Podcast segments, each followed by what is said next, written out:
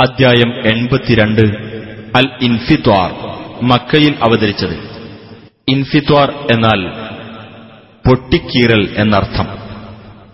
അന്ത്യദിനത്തിൽ ആകാശം പൊട്ടിക്കീറുന്നതിനെ സംബന്ധിച്ച് ഒന്നാം സൂക്തത്തിലുള്ള പരാമർശമാണ് ഈ പേരിന് നിദാനം.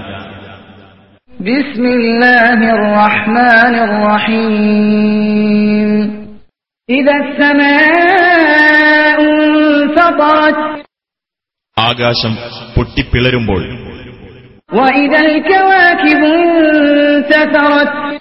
നക്ഷത്രങ്ങൾ കൊഴിഞ്ഞു വീഴുമ്പോൾ സമുദ്രങ്ങൾ പൊട്ടിയൊഴുകുമ്പോൾ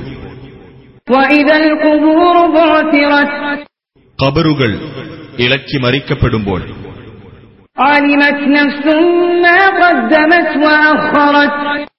ഓരോ വ്യക്തിയും താൻ മുൻകൂട്ടി ചെയ്തു വെച്ചതും പിന്നോട്ട് മാറ്റിവെച്ചതും എന്താണെന്ന് അറിയുന്നതാണ്.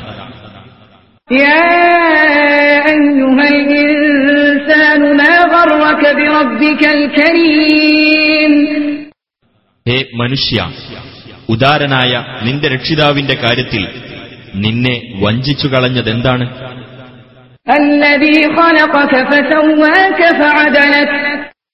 നിന്നെ സൃഷ്ടിക്കുകയും നിന്നെ സംവിധാനിക്കുകയും നിന്നെ ശരിയായ അവസ്ഥയിലാക്കുകയും ചെയ്തവനത്രേ അവൻ.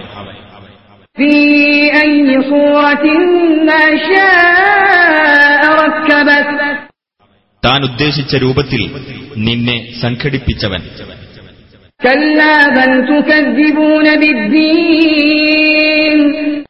അല്ല പക്ഷേ പ്രതിഫല നടപടിയെ നിങ്ങൾ നിഷേധിച്ചു തള്ളുന്നു.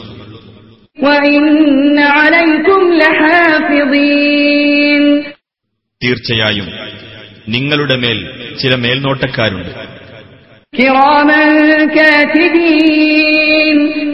രേഖപ്പെടുത്തി വെക്കുന്ന ചില മാന്യന്മാർ.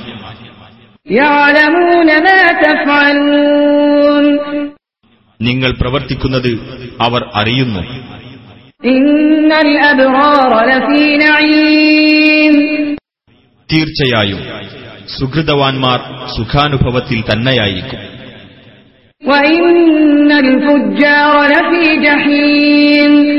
തീർച്ചയായും ദുർമാർഗികൾ ജ്വലിക്കുന്ന നരകാഗ്നിയിൽ തന്നെയായിരിക്കും.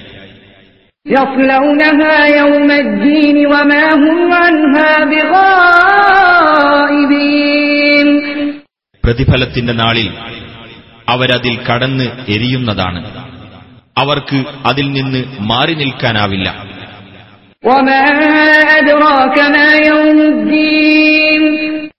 പ്രതിഫല നടപടിയുടെ ദിവസം. എന്നാൽ എന്താണെന്ന് നിനക്കറിയുമോ?